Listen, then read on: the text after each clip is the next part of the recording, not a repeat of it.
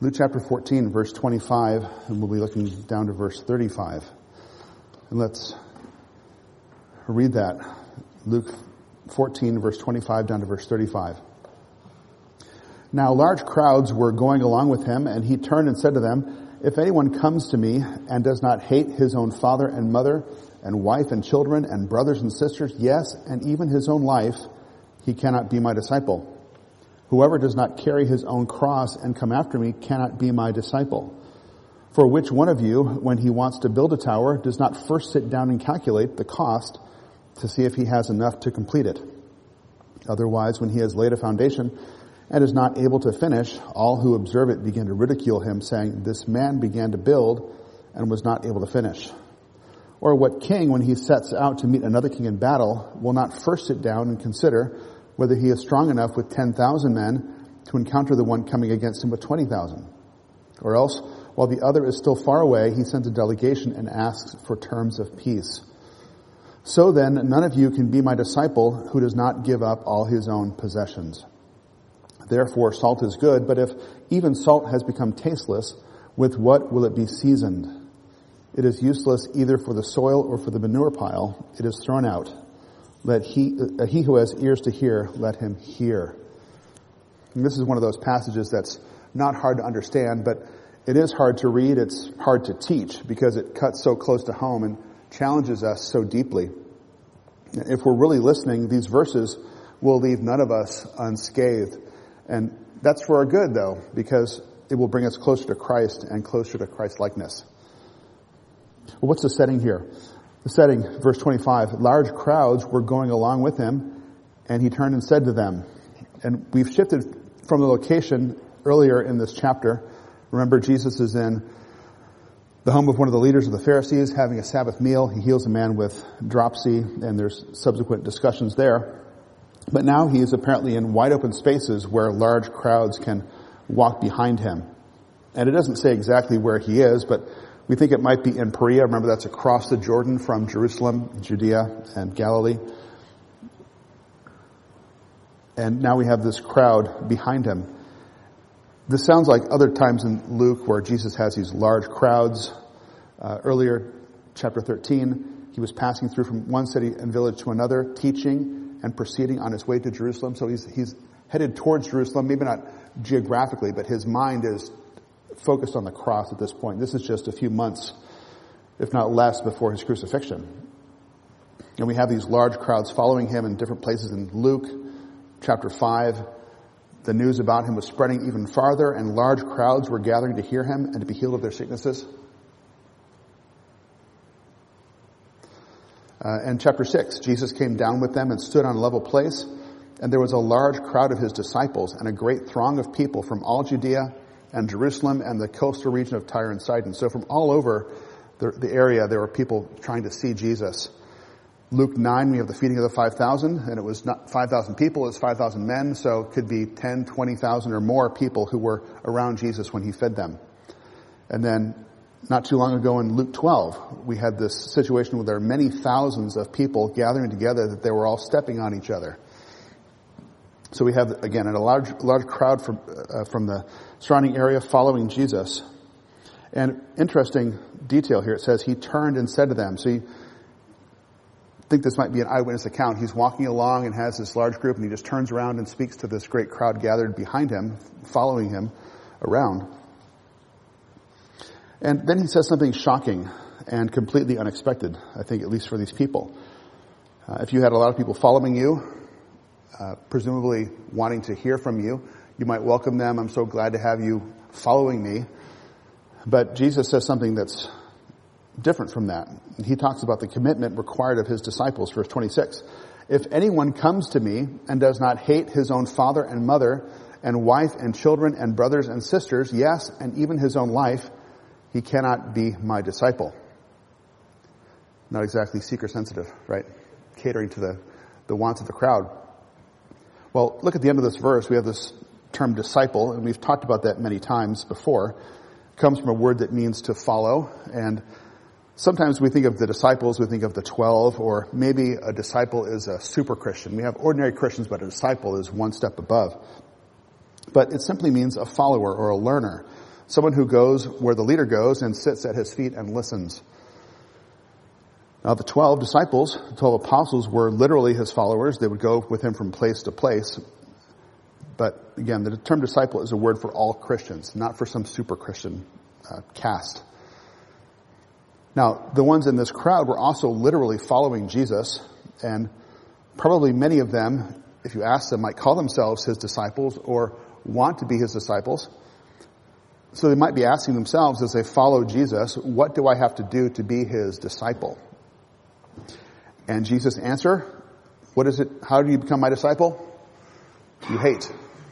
In order to be my disciple, you have to hate.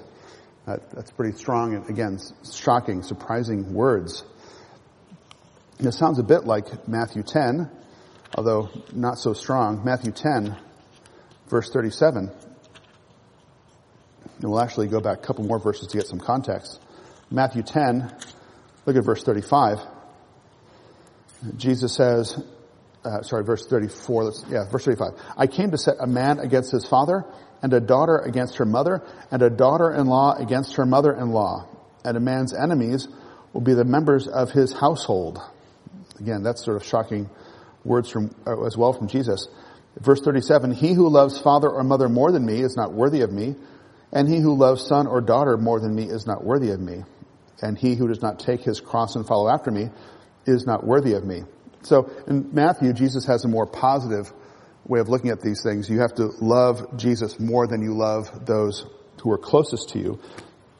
But in Luke fourteen, he says it this way, you must hate your father, mother, wife, and so forth, and even your own life to be Jesus' disciples. Now, the question we ask ourselves, do we take this literally? Do we actually tell our wife and children that we hate them? Uh, next Sunday is Mother's Day, right? Imagine the Mother's Day card. If people took this verse literally, it would not probably make Mother very happy. It quickly becomes absurd, even contradictory to the rest of Scripture, to say that this actually means we must hate these people. Remember, the second greatest commandment is, you shall love your neighbor as yourself. And there's a command in John fifteen twelve where we are to love one another. Jesus says, just as I have loved you. So we love our neighbor. We love our fellow disciples. Even in Matthew five forty-four, Jesus says, love your enemies and pray for those who persecute you. So if you want to take Jesus extremely literally, you say, okay, Jesus says I must love my neighbor. I must love other disciples. I must love my enemies. But do we hate ourselves and our family on top of that? So there's some, some people we must love, some people we, we must hate, those ones who we know the best, we, we are closest to. What about when Jesus quotes the commandment to honor our father and mother? He says, you must honor them. But he also says here in Luke fourteen, we're supposed to hate them. Do we honor our parents and still hate them? What about when Paul says in Ephesians five twenty-five, husbands, love your wives, just as Christ also loved the church and gave himself up for her. Well, Jesus says we are to hate our wives. Is Paul contradicting Jesus? Now, it would be ridiculous to interpret Jesus as saying here that we need to actually hate our lives and our families. But we don't want to just skip lightly over this statement and say Jesus is exaggerating for effect, and we sort of smile at the absurdity of the hyperbole and move on. This is a very serious thing. Whatever it means to hate those closest to us and even our own life, we must do it if we want to be Jesus' disciples. And the only way to make this word hate make sense with the rest of Scripture's commands to love is to understand Jesus is using it in a, a relative sense. Compared to your love for Christ and commitment to him, all other relationships, even your concern for your own life, pale in comparison. Again, we can kind of get this idea thinking back to Matthew ten, we just heard, he who loves father or mother more than me is not worthy of me, and he who loves son or daughter more than me is not worthy of me. And we see this relative idea of hate versus love in several times in the Old Testament. We won't look at all of them, but in Genesis twenty-nine, you might remember this. It says that Jacob loved Rachel more than Leah, and he served with Laban for another seven years. Now the Lord saw that Leah was unloved, and he opened her womb, but Rachel was barren. That word for Leah being unloved is the word for hated. So it's saying here that Jacob loved Rachel and he hated Leah. Now, it doesn't mean that Jacob treated Leah with scorn or actively hated her, like we might think of somebody hating, but he didn't love her as much as he loved Rachel. So we need to ask ourselves, based on Jesus' command in this verse, how does our love for Christ compare to our love for our most precious ones on the earth? We know the greatest commandment. One example, Mark twelve thirty, Jesus says this: "You shall love the Lord your God with all your heart, with all your soul, with all your mind, and with all your strength." So if we love anything more than God, what are we doing? We're breaking the greatest commandment. It's not a minor thing to break the greatest commandment, is it? And just as an aside, before we move on, I find it interesting as I study the Gospels in more detail, going through this, looking for claims of Jesus' divinity. And there are lots of them, of course, some more obvious, like John one one, and when Jesus says later on um, that he is the I am. Lots of places where it's clearer that Jesus is saying, I am God. But in this passage, I think we also get a glimpse of Jesus' claims to deity. Because if a mere man said this sort of thing, you must hate the closest people in your life, you must hate even your own life to follow me, you would call him a psychopathic cult leader. There are many examples in history of men who demand this sort of following for themselves, and the people end up uh, dead often following this man, this who has a, perhaps a Messiah complex, this, these cult leaders. But since Jesus is the Son of God, he can expect and even demand this sort of commitment from his followers. When Jesus quotes the greatest commandment, it's not just for following God the Father, but for following Jesus himself. And when you follow Jesus, he says you're following God, and vice versa. You can't follow God without following Jesus. And so even in this, this passage here, Jesus doesn't explicitly say so, but the demands he makes from us to be his disciples show that he is claiming deity. The kind of commitment that is only required, can be required from a person to God himself. Now let's move on to verse twenty-seven. Jesus has another thing to say. You must hate your, your family and even your own life to be his disciple. Verse twenty-seven, whoever does not carry his own cross and come after me cannot be my disciple. And there are similar statements in parallel sub, uh, sections in Matthew, Mark, and Luke. But one example would be Luke nine twenty-three. Jesus said to them, if anyone wishes to come after me, he must deny himself and take up his cross daily and follow me. But in this portion in Luke fourteen, he puts it in a negative form, where in Luke nine he says, if you want to be my disciple, you must follow, uh, take up your cross and follow me. He says here, if you do not carry your own cross and come after me, you cannot be my disciple. Now, what is a cross? Some of you may have crosses on your neck or on your, your Bible. Pretty obvious what a cross is, but we like to think when Jesus talks about taking up your cross, he's talking about uh, things that are difficult in your life in a figurative sense, like illness or difficult relationships or car trouble. It's just a cross we must bear, we might say sometimes. But a cross to these people in this time would mean an instrument of death. And this is not a quick sort of death, quick execution, like a firing squad or a hanging or even a more peaceful one like lethal injection.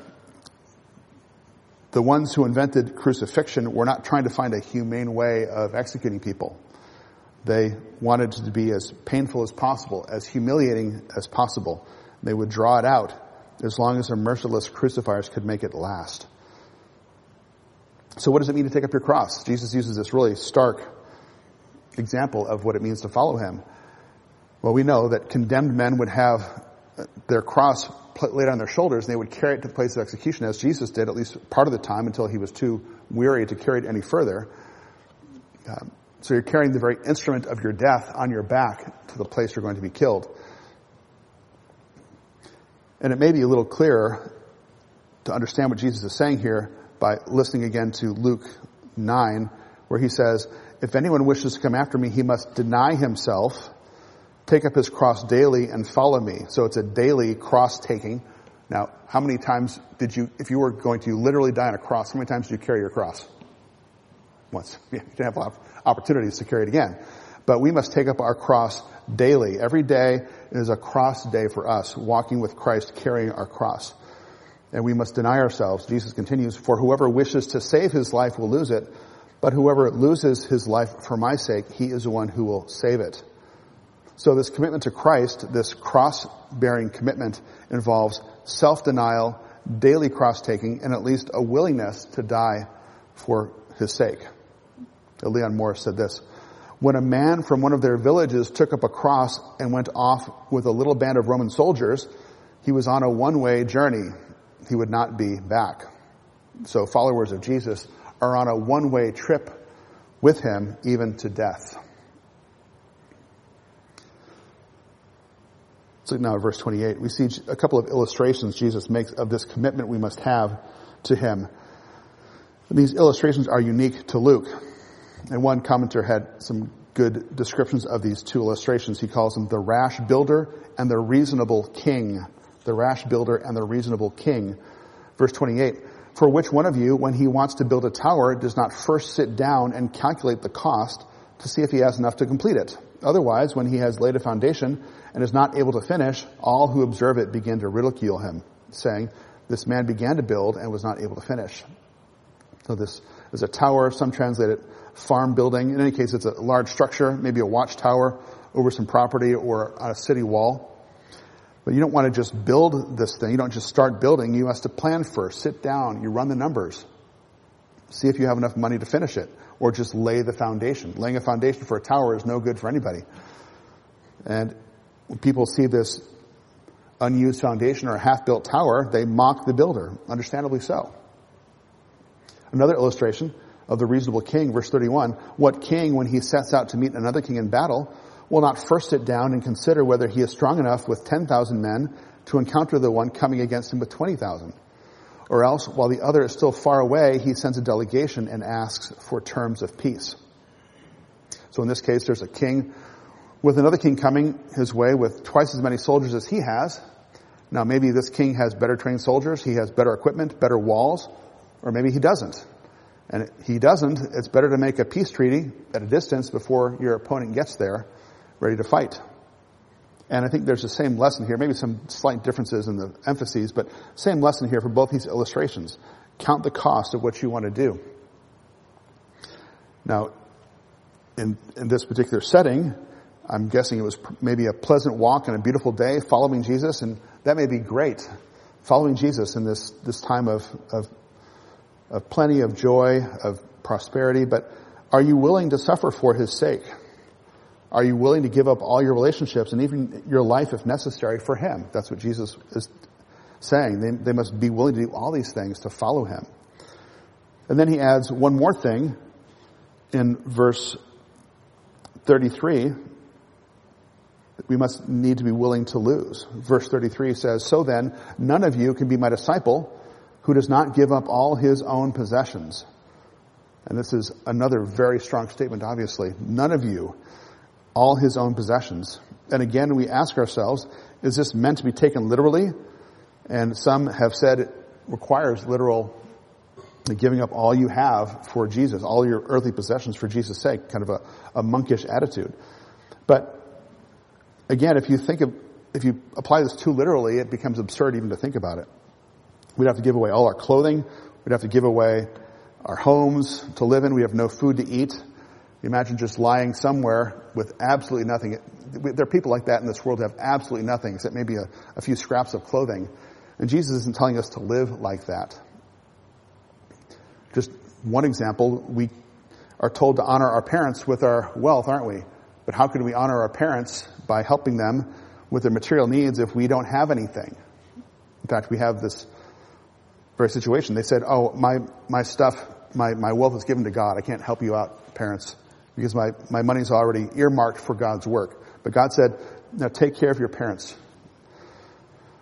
Must take care of our families elsewhere in Scripture. Take care of your own. We also, as we compare Scripture with Scripture, we don't see other strong commands like this elsewhere in the New Testament. For example, in First Timothy, Paul warns about the desire to get rich. And he says, instruct those who are rich in this present world not to be conceited or to fix their hope on the uncertainty of riches, but on God, who richly supplies us with all things to enjoy. Instruct them to do good, to be rich in good works, to be generous and ready to share. But he doesn't say, give all your stuff away. So we hold on loosely to our possessions, but we don't have to give it all away. But again, as we did earlier, even as we acknowledge that Jesus is exaggerating, using hyperbole, we don't want just to, to note that and move on, but we need to ask ourselves seriously, how attached are we to our stuff? Jesus says, if you don't do this, you can't be my disciple. So we need to think about this carefully. One of the first words out of most babies' mouths is what? At least in English, mine, mine. And some adults don't always grow out of that attitude, do they? And if truth be told, we don't always do it ourselves. If people look at our lives, do they see someone who seems primarily concerned about his earthly goods? Or do we hold loosely to our possessions? Is, is our stuff what we like to talk about, what we take care of, what we treasure, or do we hold loosely to it? Doesn't mean we can't have a nice home and nice car and clothes and other things, but we need to remember Jesus' words from earlier in Luke, Luke twelve fifteen. He says, not even when one has an abundance does his life consist of his possessions. So Jesus is saying here, to be his disciples, we can't get too attached to our material goods. Instead, we must be ready to share, knowing that God has given these good things to us, but they still ultimately belong to him, and we are only stewards of them. We're caretakers for a little while. So when you say, this is my home, my house, my car, my phone, whatever, my children, my wife, those are all good gifts from God, and he has the right to them. We need to be good stewards, but not hold on so tightly to them. And if God sees fit to take them away from us, we accept that also as a sign of his goodness to us, that God has heavenly treasures that far outweigh the earthly ones. But Jesus has a couple more comments here at the end of this passage, verse thirty-four. Therefore, salt is good, but if even salt has become tasteless, with what will it be seasoned? It is useless either for the soil or for the manure pile. It is thrown out. And this has a parallel in the Sermon on the Mount. Matthew five thirteen, Jesus said, you are the salt of the earth. If the salt has become tasteless, how can it be made salty again? It is no longer good for anything except to be thrown out and trampled underfoot by men. And Mark has something similar, a little, little bit different. nine fifty, salt is good, but if the salt becomes unsalty, with what will it, you make it salty again? Have salt in yourselves and be at peace with one another. So we have a similar illustration about salt in Matthew, Mark, and Luke, but in different places. They're not really parallel passages. Point here is that salt is good as long as it is what? Salty. If you don't have, salt, saltiness is the only thing that really makes salt worth anything. If the salt doesn't have saltiness, then it's useless. It's just ready to be thrown out. You know, what's Jesus' point here? Well, it's in the context of discipleship and commitment to Christ. So he's asking, are you a salty disciple? Are you someone who has the strong savor of the Savior? Or is there no flavor of Christ in you? And if there's no flavor of Christ in you, you are a useless disciple and not even really a disciple at all. And so Jesus, as he finishes this exhortation to these people here, he says finally at the end of verse thirty-five, he who has ears to hear, let him hear. Or you could say it like this, he who has ears to hear, hear.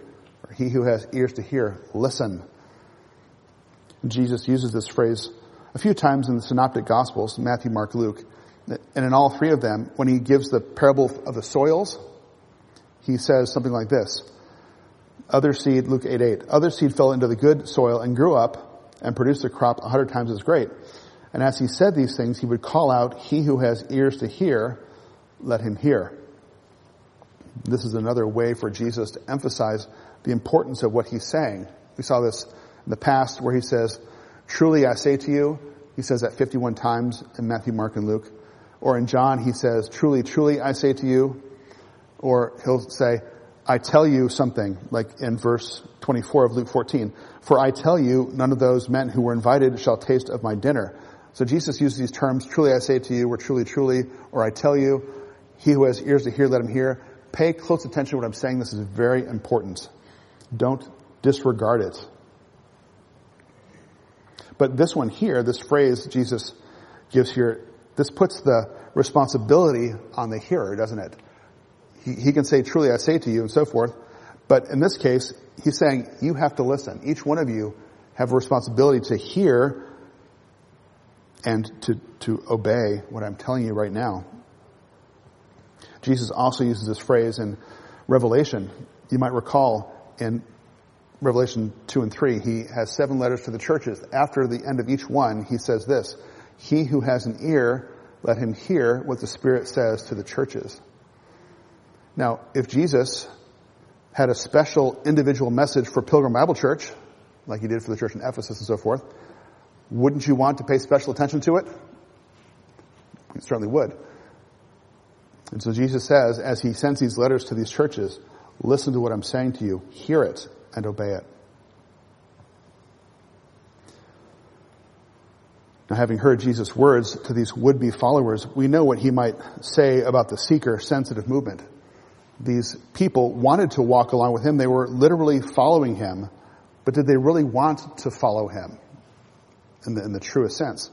Jesus is being very fair and upfront. He's not promising them a bed of roses, knowing the tribulation they'd face. He was always uh, bold and and truthful about the fact that they would suffer, suffer persecution as his, his followers.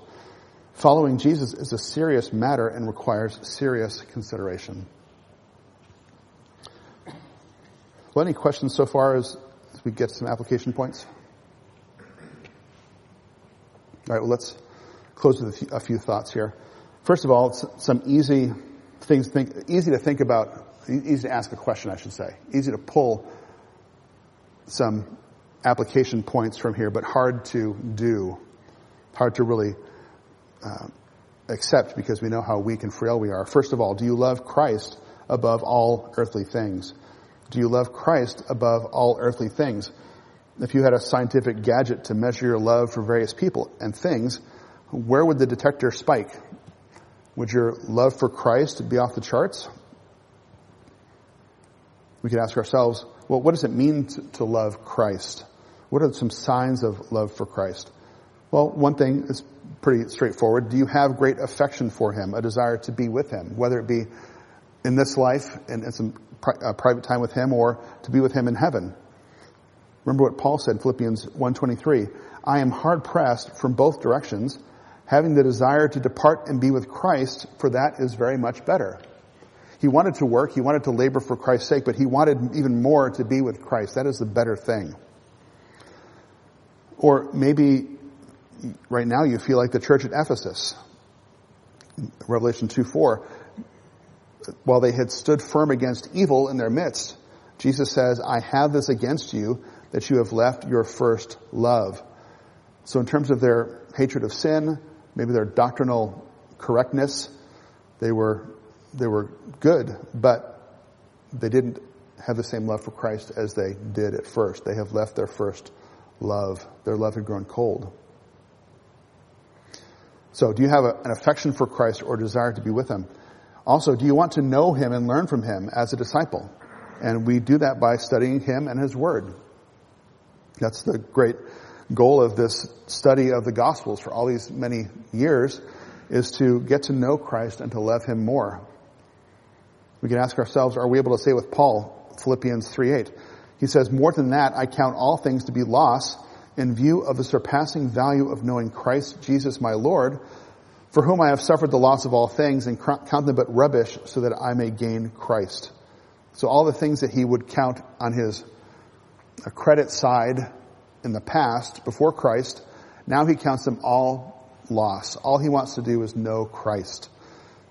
Everything else is rubbish so that he may gain Christ. So do we, do we want to know him and learn from him? And one last thing, are we obedient to him? Jesus said in John fourteen fifteen, if you love me, you will keep my commandments. Now notice he doesn't say, if you keep, keep my commandments, you love me. There are people who keep Jesus' commandments who may not love Christ. But if you love Jesus, if you say you love Jesus, you will do what he says. It's perfectly plain. How can we say we love Jesus and don't do what he says? So if you're gauging your love for Christ, what, what is your affection for him, your desire to be with him? What's your desire to know him and learn from his word? And what is your level of obedience to him? How committed are you to following his word? That's how we can gauge if we love him above all earthly things. Another question to ask ourselves, and it gets kind of hard to do in this place perhaps, but what if the people you love most on earth demanded that you choose between them and Christ? Now, it's not so likely perhaps in our day in this place, but some of you may have experienced that. You may have had family members who have said, if you follow Christ, I will uh, kick you out of our family. You are no longer my son or my daughter. I've heard many stories like that. Uh, thankfully, I have not experienced that, but there could be times in your life when your loved ones might say, you got to choose between me and Jesus, and what would you do? It's hard to say ahead of time what would happen, but we need to think about those things. Another question to ask ourselves, what if God were to take away everything that you love most on the earth? If God took away your money, your spouse, your children, your health, how would you respond? Now, we know of a man who had that very thing. Job, Job one, we have Satan approaching God. Job one verse nine, Satan answered the Lord, does Job fear God for nothing? Have you not made a hedge about him and his house and all that he has on every side? You have blessed the work of his hands, and his, incres- his possessions have increased in the land. Put forth your hand now and touch all that he has. He will surely curse you to your face. So Satan says, well, Job only follows you because you've given him good stuff. Take it away and see what happens. And so his wealth was stolen, his children were killed, and yet we see in Job one verse twenty-one, Jacob said, Job said, uh, naked I came from my mother's womb, naked I shall return there. The Lord gave and the Lord has taken away. Blessed be the name of the Lord. In verse twenty-two, through all this, Job did not sin, nor did he blame God. So in this challenge, does Job love his stuff or his children more than God? No, he doesn't. He loves God more. Then verse three of chapter two. The Lord said to Satan, have you considered my servant Job? For there is no one like him on the earth, a blameless and upright man, fearing God and turning away from evil. And he still holds fast his integrity, though you incited me against him to ruin him without cause. Satan answered the Lord and says, skin for skin, yes, all that a man has he will give for the, his life. However, put forth your hand now and touch his bone and his flesh. He will curse you to your face. So maybe it's one thing to lose your, your children and your, your stuff, but what about your health? Well, verse ten, uh, Job's wife has suggested that he curse God and die. Verse nine, Job said to her, you speak as one of the foolish women speaks. Shall we indeed accept good from God and not accept adversity? And all this, Job did not sin with his lips. So Job knew God gives and God takes away. And if God gives, it's for a good purpose. If he takes away, it's for a good purpose. And God's love is constant. His goodness to us is constant. And so Job accepted these things. Doesn't mean it didn't hurt. Didn't mean it wasn't wasn't painful and and devastating, uh, causing great grief. But God God was still the, the thing that Job loved the most, and, and Job would try to understand as much as he could God's purpose in these things. Now, it's easy to say in the safe place that I'd love God no matter what. If this happened to what happened to Job happened to me, I'd certainly follow Christ. Well, again, it's easy to say that. We can't know unless it happens. But I'll say this. If you're not cultivating love for God now, it's not suddenly going to appear when things get difficult, is it? Let's look at Matthew thirteen. We have here the parable of the, the sower or the soils. We have the various kinds of seed lands in different places. Some lands on the side of the road, and some has, falls in rocky places. Some falls in thorns. Some falls in good soil. But listen to what Jesus says in verse twenty of Matthew thirteen. The one on whom seed was sown on the rocky places, this is the man who hears the word and immediately receives it with joy. Yet he has no root, firm root in himself, but is only temporary, and when affliction or persecution arises because of the word, immediately he falls away. So if affliction or persecution arises in these uh, these plants that are, are not deeply rooted, do the roots just get even stronger when the persecution happens? It's like, oh, now the, the plants are going to get really serious about digging into the soil. No, the truth is, if you have shallow roots when things are good, what are your roots going to do when things get tough? They're going to shrivel up. They're going to die. Uh, verse twenty-two, the one who on whom seed was sown among the thorns, this is the man who hears the word, and the worry of the world and the deceitfulness of the wealth choke the word, and it becomes unfruitful. So this man had worries in the world. They have the, the, the wealth that deceives them. It becomes unfruitful. Again, if you are not following Christ when you have no wealth, when you have no worries, maybe as a young person you don't have that much stuff. It may be easier to follow Christ, but as the, the worries of the world come down on you and, and wealth seems to, to flee away, you have deceitful wealth leaving your pockets at record pace. Does that mean you're going to love God more if you haven't loved Him before? If you haven't pursued Him, if you don't have deep roots again, when times are good, what happens when times get bad, difficult? They choke the word, it becomes unfruitful. So again, when you have not cultivated love for Christ, commitment to Christ, when things are easier in life, don't expect them to get better when things get more difficult. Chances are they're going to get worse. Another thing to ask yourself, is your walk with Christ a road of taking up your cross? Is your walk with Christ a road of taking up your cross? Listening to some so-called gospel presentations, you might expect becoming a Christian to fix your marriage, fix your family, make you rich. But the opposite might occur. If you become a Christian, you might lose your wife. You might destroy your, your family. It might make you lose all your wealth. There is great joy and peace in following Christ, but it may make some aspects of your life harder. There may be persecution or rifts in your family. And beyond that, there's a struggle with sin as you try to obey Christ. And when you're not a Christian, does it matter if you sin or not?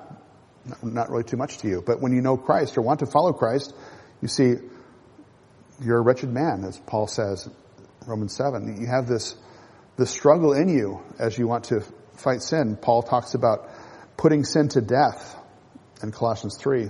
So we have this the struggle inside of us and possibly struggles outside of us as we follow Christ.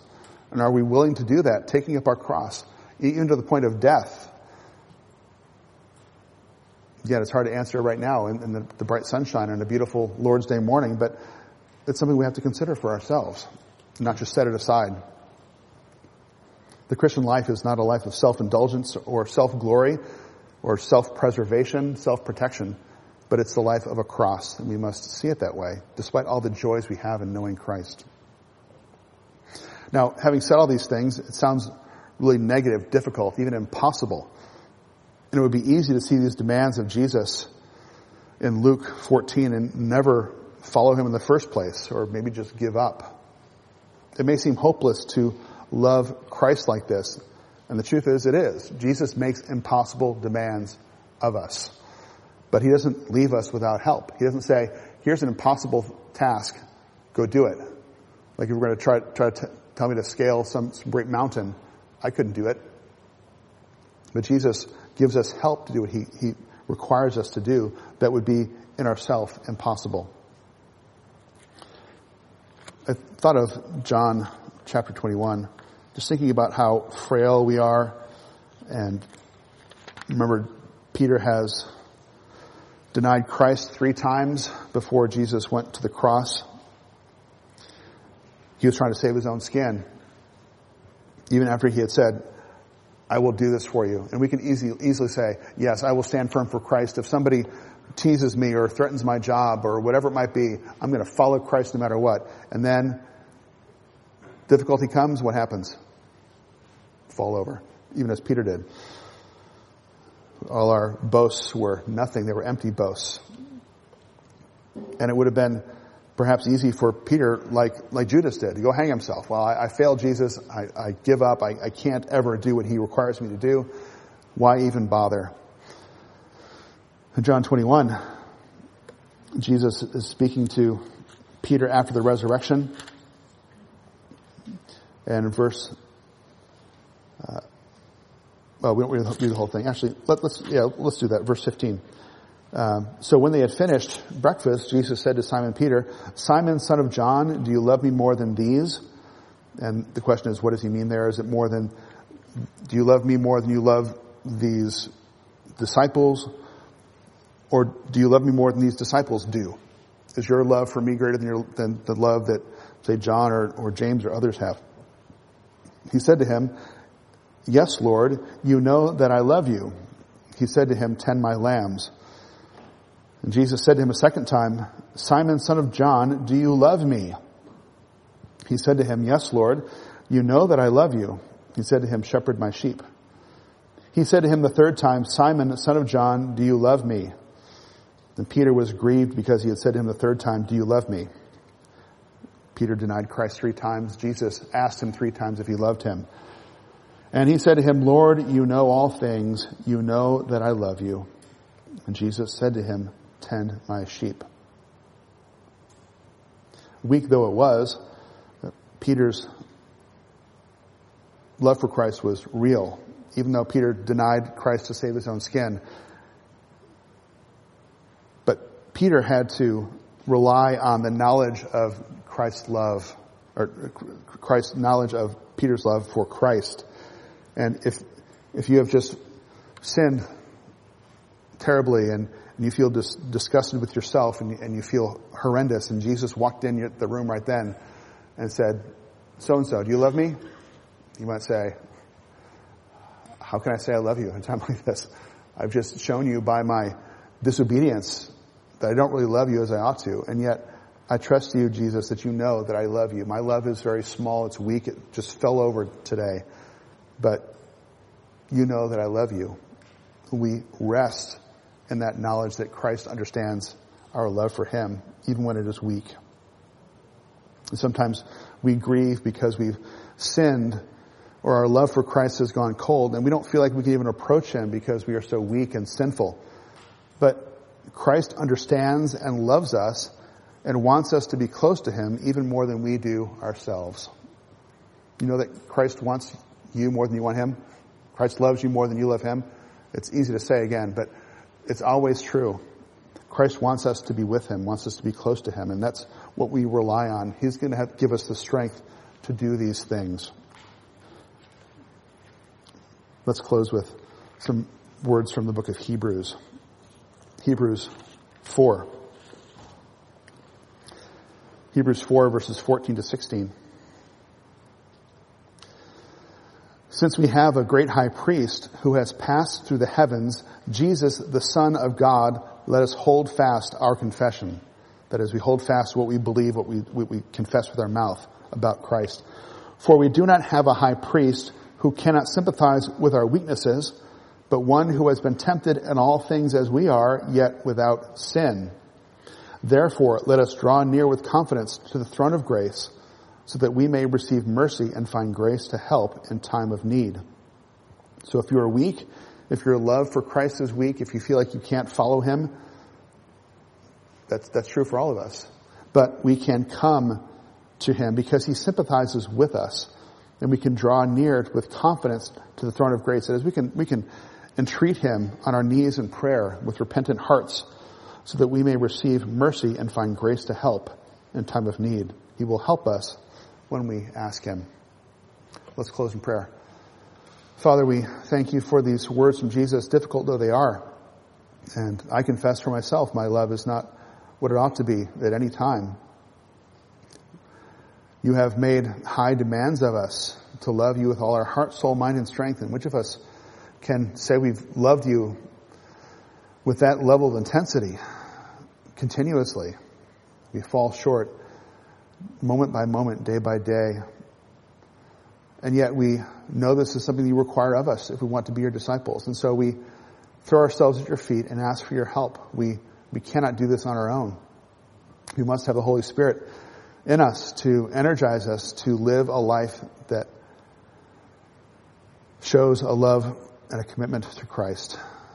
We pray, Father, that if there are those here who don't truly know you, that aren't truly your disciples, that you would encourage them by these words, even though they see an impossible task, knowing that uh, by faith, by your grace, they can do these things, that they come to you repentant and asking for forgiveness and trusting Christ alone for their salvation.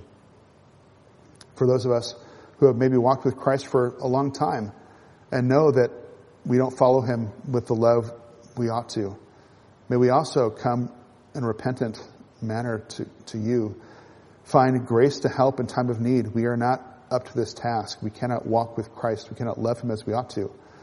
We cannot set aside our earthly possessions. We cannot have the proper relationship of love between you and our love for other things in our lives, even our own life. We we pray for your help. We pray for your mercy. We pray for your energy to do what you've called us to do, that we might love Christ more and walk in a manner worthy of him. In Jesus' name we ask. Amen.